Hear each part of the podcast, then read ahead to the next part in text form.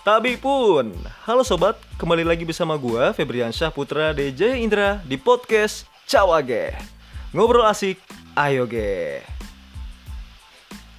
Nah, di podcast perdana kali ini gua bakal ngobrol-ngobrol dengan salah satu wanita yang sangat menginspirasi nih para pemuda di seluruh Indonesia.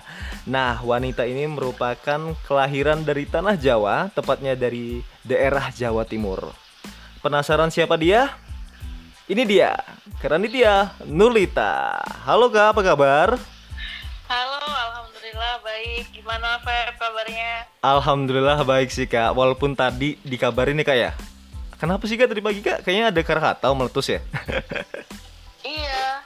Aku sih nggak meletus sih batuk katanya. Oh iya sih kak. Heeh.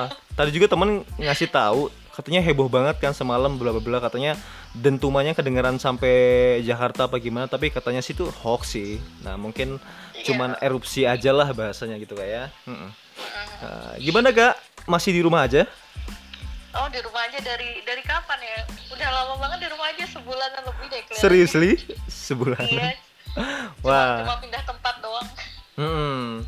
Nah, jadi kan kita bakal ngobrol-ngobrol nih kayak tentang apa nih temanya. Jadi temanya yaitu cara millennials lawan corona. Nah, sebelumnya boleh nggak sih Kak memperkenalkan diri dulu nih? Namanya siapa, terus apa sih kesibukannya gitu Kak sekarang? Oh boleh banget, boleh banget. Kalau sama Feb udah kenal ya, tapi sama pendengar podcastnya Febri kan belum kenal. Iya loh Kak, ini perdana loh Kak. iya. ya gimana Kak? Oke, halo semuanya. Assalamualaikum warahmatullahi wabarakatuh. Makasih sebelumnya ya, Feb. Nah, Udah ah. menjadi podcast kamu sih. Oh iya dong jelas. Super spesial gitu. nah, eh, jadi teman-teman perkenalkan nama saya Ranitia Nurlita. Biasanya panggilan kesayangan teman-teman panggilnya Lita gitu. Asik, Biasanya ya. ada yang manggil Ranitia gitu, tapi agak agak ini agak kepanjangan jadi Agak panggil kepanjangan Lita aja. ya. gitu. Heeh. Nah, kesibukan sekarang em, sebelum corona sampai sampai OT selama corona ini emang biasa ya anak-anak muda kerja gitu. Jadi kebetulan dulu saya alumni IPB Institut Pertanian Bogor jurusan Fakultas Perikanan dan Ilmu Kelautan. Kemudian udah lulus kurang lebih tahun 2017 jadi tiga tahun lalu ya. Terus Mm-mm. kemudian saya bekerja di NGO lingkungan namanya Generation Foundation. Terus setelah itu eh, tahun lalu saya pindah kantor. Eh, kantor sekarang saya di Thailand. Eh, Mm-mm. Nama perusahaannya PT Energaya seperti itu. Mm-mm. Nah kalau dulu tentang lingkungan, kalau kantor sekarang saya lebih fokus sesuai dengan jurusan ya. Kalau Heeh. dulu jurusannya eh, lingkungan, kalau sekarang bekerjanya di perusahaan perikanan sesuai dengan jurusan. Jadi memang aktivitasnya sekarang lebih banyak kerja dan kerjanya sebagai remote worker, jadi kerja Heeh. secara remote. Mm-mm. Terus dan sekarang juga sedang mengembangkan bisnis sosial yang bernama Waste Solution Hub. Jadi pengelolaan sampah yang Mm-mm. terintegrasi melibatkan para pemulung seperti itu. Oh, Itu sih gambarnya wow. kesibukannya. Kayaknya banyak banget Kak ya. Banyak banget cuma dua aja fokusnya. Heeh. Betul. Kak, kalau boleh tahu tadi kan eh, itu kan membedakan ya para pemulung. Kalau boleh tahu itu pemulung di daerah mana tuh kak? Kalau boleh tahu nih kak. Pemulungnya di daerah Jurang Mangu di Tangerang. Jadi Mhm. kita kurang lebih ada 400-an Wow. pemulung yang kita Mhm. bina itu tersebar di daerah Jurang Mangu seperti itu. Mm-mm. Nah kita dengar nih kak, kan kakak banyak banget nih aktivitas di bidang lingkungan ya, lebih tepatnya kan lingkungan, perikanan. Nah eh, selama wabah corona ini kak, gimana sih pengaruh eh, pekerjaan ataupun aktivitas kakak terhadap eh, pekerjaan kakak nih? Kalau pengaruhnya cukup signifikan ya, maksudnya Mhm. kalau dulu kan emang kerjanya remote, jadi udah lama bekerja depan laptop aja, jadi istilah work from home itu udah udah setahunan lebih saya rasakan, jadi Oh, iya, di iya, rumah iya. aja. nggak punya kantor juga emang di Indonesia gitu, karena kita virtual office.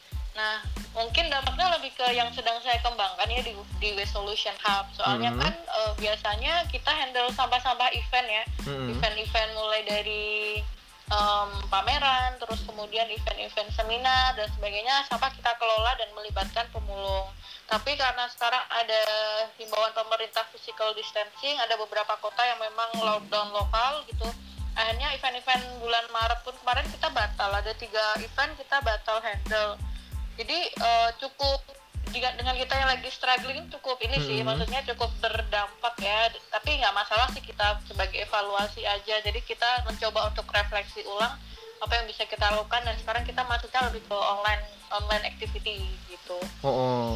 oh jadi bisa dikatakan semuanya itu dikerjakan di rumah dan secara online kak ya? Hmm. iya untuk Hmm. sementara ini ya soalnya biasanya kita mendapat revenue-nya dari event-event offline gitu tapi karena Hmm. ada corona kita nggak nggak bisa offline jadi kita menggunakan metode online Mm-mm. Oh, iya sih kakaknya banyak banget ya kak sekarang ini karena pemerintah uh, menyuruh kita untuk social distancing lebih tepatnya di rumah aja.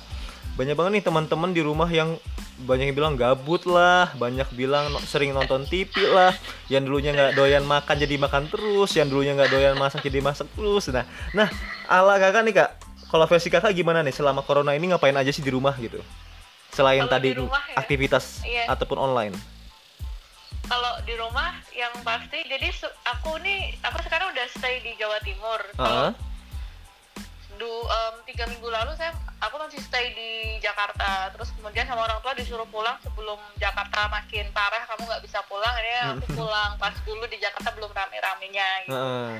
akhirnya pulang dan sekarang stay di rumah kan. Nah yang biasanya aku lakuin ya di rumah pasti kerja ya kalau di hari-hari biasa. Jadi jam Hmm. 8 sampai jam 5 terus habis itu yang aku lakuin sih ya biasanya tuh ini apa namanya em, ikut em, online class. Jadi Uh-uh. banyak banget online class secara gratis. Itu banyak banget sampai aku pengen ini pengen itu pengen itu gitu. Jadinya soalnya em, yang kita dapat tuh banyak gitu. Jadi aku juga lagi ikut em, summer course. Bukan summer course ya sorry Em, kayak course secara gratis dari Harvard jadi Harvard itu ya Harvard University dia lagi banyak eh, online courses yang gratis gitu Hmm. Nah, karena aku fokus di lingkungan, jadi aku ambil online coursesnya yang di bidang perubahan iklim, terus Mm-mm. lebih ke community empowerment. Jadi intinya yang bisa menambah skill aku untuk after pandemic ini selesai, aku bisa terus running di The Solution Hub dengan ilmu-ilmu yang aku dapat sebelum-sebelumnya kayak gitu. Mm-mm.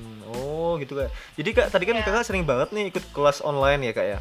Nah mungkin teman-teman di luar sana nih yang mendengarkan podcast ini itu gimana sih kak kalau anak yang kita mau daftar ataupun pengen join nih di kelas online itu mungkin ada link-link tertentu gitu kak yang bisa di Oh share. pasti ada, ada banyak sih sebenarnya. Jadi kalau yang di Harvard tuh aku ikut coursesnya itu dari teman-teman bisa cek aja di online um, terus dash.learning.harvard.edu kayak gitu. Hmm.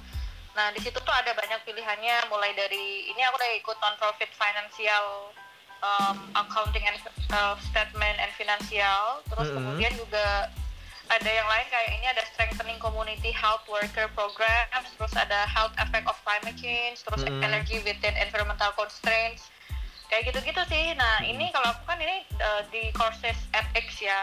Nah Mm-mm. teman-teman sebenarnya banyak juga banyak banget ya uh, link-link yang online online free. Terus dari Coursera juga free. Mm-mm. terus kemudian juga tinggal ngetik di Google aja sih yang teman-teman pengen apa. Dan insya Allah di di pandemi ini banyak banget kelas-kelas online sampai bingung mau ikut yang mana itu harus di filter ulang lagi gitu.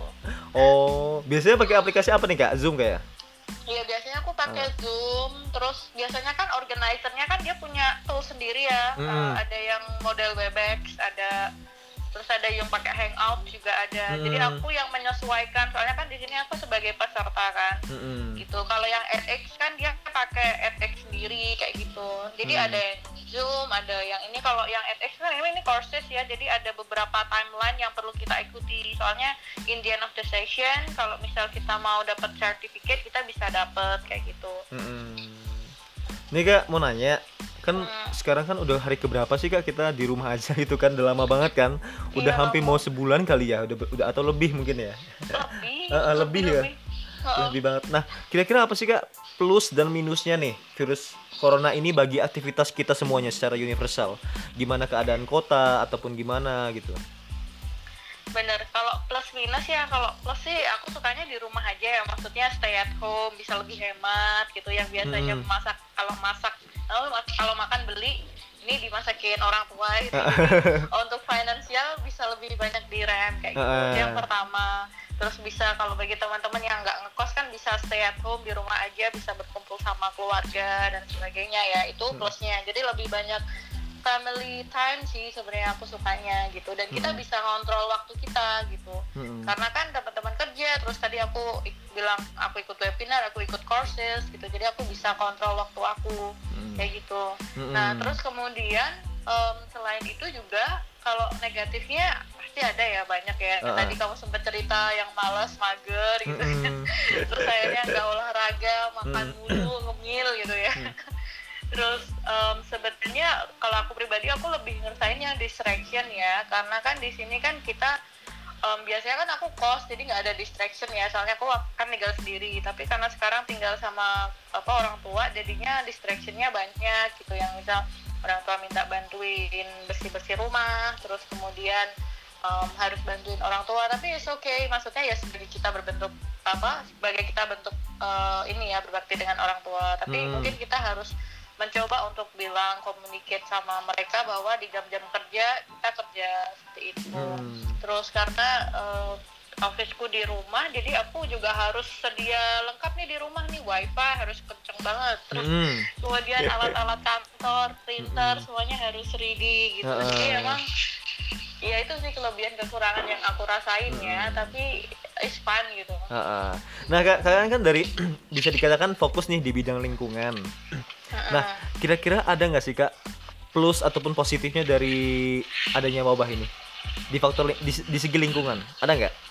Kira-kira Eh, ada ada apa tuh? ada beberapa hal ya Eh, kalau aku sih baca berita eh, udara di Jakarta udah mulai bagus nih gede Mm-mm. bersyukur ya jadi udara di ya. Jakarta bagus Heeh. setelah katanya katanya berita ya aku baca di National Geographic sama Mongabay Ha-ha. jadi kurang lebih 28 tahun baru bagus di di akhir-akhir ini gitu setelah 28 tahun yang biasanya polusi udara tinggi di Jakarta terus selain Oh. itu juga em, aku baca berita itu sampahnya berkurang Mm-mm. ber- ratusan ton gitu yang misal Alhamdulillah. sebelumnya ada berapa misal kurang lebih 7 sampai 9 ribu ton sekarang bisa berku- berkurang ratusan ton gitu tapi eh, yang meningkat adalah sampah rumah tangga kalau yang tadi yang Oh berkurang iya, kan sampah-sampah the whole ya misalnya ah. sampah perhotelan mall itu berkurang tapi yang meningkat sampah rumah tangga karena kita stay at home kayak gitu Mm-mm. Nah, dampaknya adalah kalau kita nggak kelola sampah di rumah, itu bakal berimpact di luar gitu. Mm-mm. Karena kan kita meningkatkan volume sampah di rumah makin banyak. Kalau nggak kita kelola dengan baik, malah siapa yang ngolah?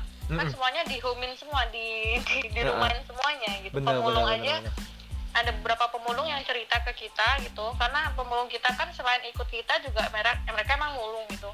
Mereka nggak boleh masuk komplek gitu dan ya gitu. Jadi nggak ada pendapatan dan sebagainya. Mm-mm. Wah banyak banget ya. Jadi ah, dengan adanya musibah ataupun wabah ini bukannya kita mengharap mengharapkan sih kak ya, tapi lebih tapi lebih tepatnya ada hikmahnya gitu ya kak ya. Ada Iya, ada positifnya hikmah. mungkin, ah, ada hikmahnya.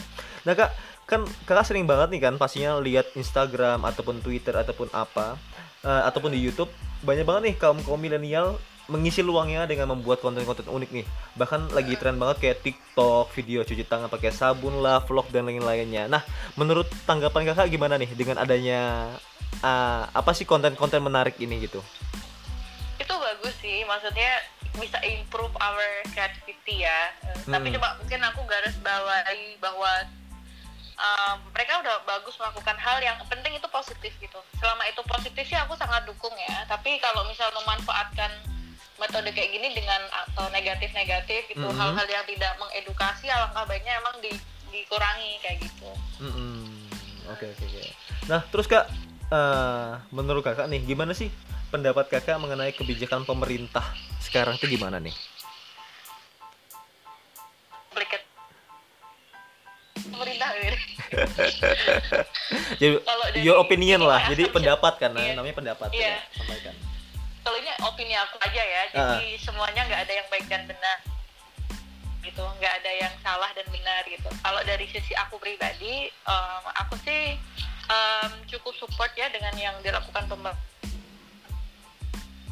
ini eh, PSBB yang di, di area Jakarta terus ada beberapa inisiatif eh, pemerintah daerah yang melakukan lockdown lokal gitu. Jadi memang sudah bagus cuma terkadang dari masyarakatnya sendiri yang masih bandel gitu. Sedihnya sih gitu gitu. Misal aku di Jakarta kemarin tuh udah super aware gitu dengan wabah covid ini gitu jadi mencoba untuk memitigasi se semitigasi mungkin kayak gitu tapi Hmm. waktu balik ke kampung di rumah wih, masih banyak yang berkeliaran masih banyak yang nongkrong gitu kan Mm-mm. emang ka- emang harus tegas sih maksudnya tegas tidak hanya level pemerintah level atas maksudnya nasional tapi untuk pemerintah level bawah misal dari lingkup RT atau kelurahan itu emang harus di dipertajam banget soalnya yang Hmm. Yang keluarga paling rendah kan keluarga eh, unit rumah tangga ya jadi memang Pak RT kelurahan tuh harus getol gitu Mm-mm. gitu Oh iya iya benar kak. gitu Nah terus gini kan kak ya, terus kan banyak banget nih sekarang istilah-istilah yang digunakan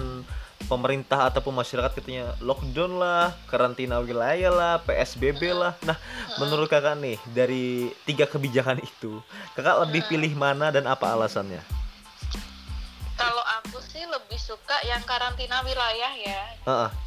Soalnya Kenapa, dari situ karena wilayah kan unit bisa dibilang unit kecil ya dibandingkan yang misal lockdown lockdown itu kan the whole country ya gitu Mm-mm. dan itu bisa ngefek dan pukul rata lah bahasanya kayak gitu Mm-mm. Ya, bahasanya pukul rata Heeh. kalau karantina wilayah kan maksudnya lockdown lokal ya kalau aku Hmm. nangkep ya gitu jadi eh, sesuai dengan kondisi dari wilayah itu sendiri gitu misal aku kan karena di Bojonegoro gitu jadi aku pengen tahu nih gimana untuk pemerintah sekarang karantina karantina eh, wilayahnya tuh udah sejauh apa gitu Mm-mm. jadi kalau aku sih prefer dari karantina wilayah atau lockdown lokal ya bahasa bahasa bahasa ininya bahasa lebih kerennya gitu. Ah, jadi PSBB sih ah. mepet banget sih kenapa? Udah Kan sekarang kan Pak telat. Bapak. Jokowi kan sekarang nih kak apa eh, menerapkan kebijakan PSBB nih. Kenapa kurang setuju nih kira-kira?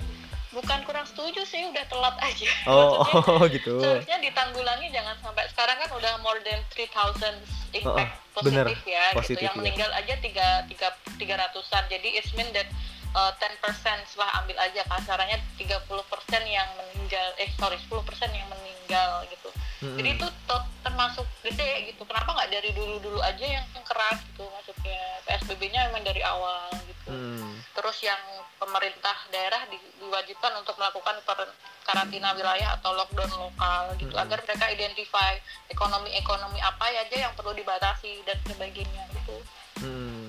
Bener banget sih kak mengenai tadi yang ke PSBB karantina wilayah ataupun lockdown kayaknya walaupun pemerintah sekarang menerapkan kebijakan PSBB tapi kayaknya juga ada beberapa sih kayak kayaknya daerah-daerah yang mengada yang apa ya menerapkan karantina wilayah ataupun lockdown. Jadi menurutku juga kayak terkadang banyak masyarakat yang mungkin eh, mengikuti peraturan daerahnya masing-masing itu deh kak. Aku nggak tahu juga sih tapi di daerahku nih tepatnya di Bandar Lampung itu ada beberapa RT RW yang ngadain karantina wilayah jadi di itu. Heeh. tapi masku ya apakah ini melanggar aturan ataupun apa aku nggak tahu yang penting positif aja deh intinya mereka ada inisiatif untuk apa ya bahasanya agar tidak memutus tali rantai wabah corona kali kak ya Heeh. Iya betul, Heeh. aku juga setuju sih. Heeh. Terus nih kak, kan banyak sekarang kan virus corona ataupun yang seri- yang sering disebut COVID-19 bisa menjadi bahan ataupun bahasan darurat nih bagi seluruh dunia. Kan kita tahu juga nih kak, kemarin-kemarin tuh bahkan dulu ada virus MERS ya, virus SARS. Nah, kenapa sih kak virus corona ini bisa menjadi topik yang lagi hangat-hangatnya bahkan topik dunia gitu dibandingkan topik ataupun virus lainnya gitu kak? Kalau aku baca-baca ya, jadi sempat beberapa hari ini aku penasaran aja about sejarah tentang virus, terus sejarah tentang apa pun soal corona itu. Terus aku dapat berita yang unik, maksudnya artikel yang unik tentang Spanish flu, jadi flu Spanyol gitu, yang itu terjadi dua tahun 1918 sampai 1920 gitu, dua Mm. tahun dan case-nya sama gitu. Dan aku lihat em, dokumentasi terus total yang meninggal akan ada sekitar 50 juta orang. Wow, Iya, gitu. banyak jadi banget kalau, itu. kalau aku lihat sih sebenarnya ini merupakan hampir sama di kondisi Spanish flu Mm-mm. 100 tahun lalu gitu. Jadi alangkah baiknya sebenarnya dunia itu belajar dari sejarah gitu. Makanya kalau Presiden Soekarno kan bilang jas merah jangan lupakan sejarah Mm-mm. gitu. Jadi sebenarnya ini hal yang menarik karena COVID-19 ini gitu kan hampir sama sih dengan case Spanish flu yang Mm-mm. orang-orang tiba-tiba batuk terus kemudian besoknya meninggal dan sebagainya gitu.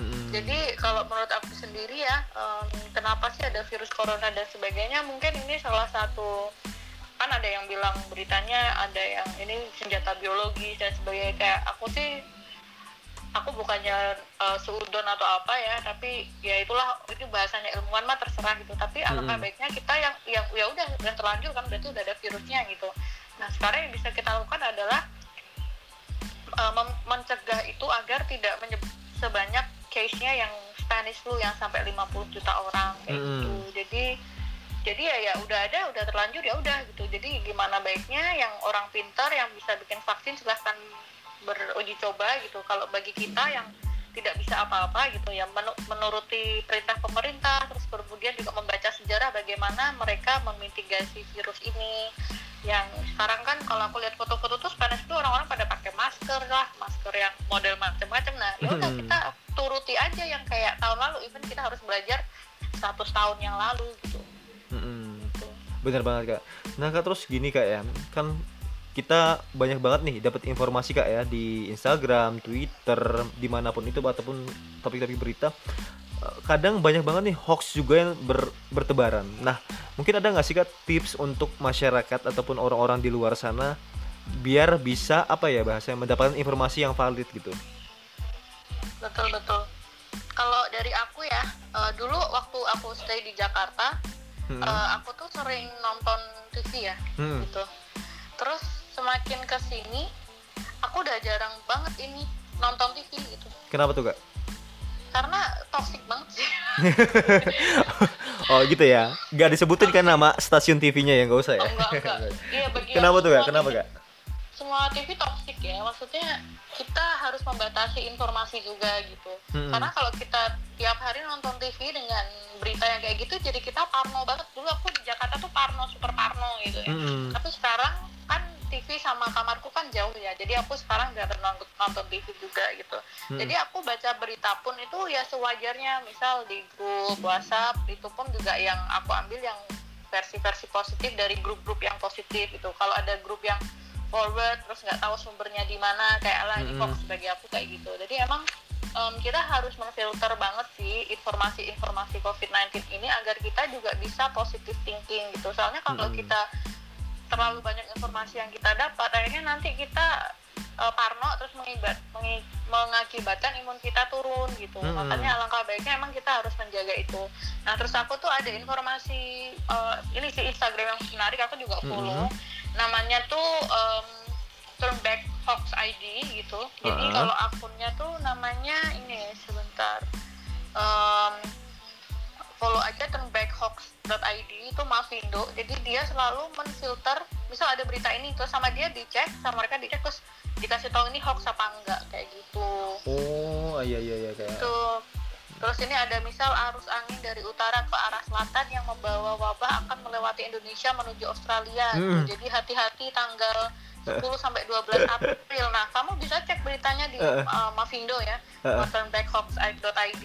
Tuh bisa dicek ini hoax Hmm. apa enggak gitu. Jadi Hmm. selain kita ngecek di transbackhoax.id juga ada informasi juga dari kementerian ini ya, Hmm. info ya mereka juga ada Hmm. ini sih gitu.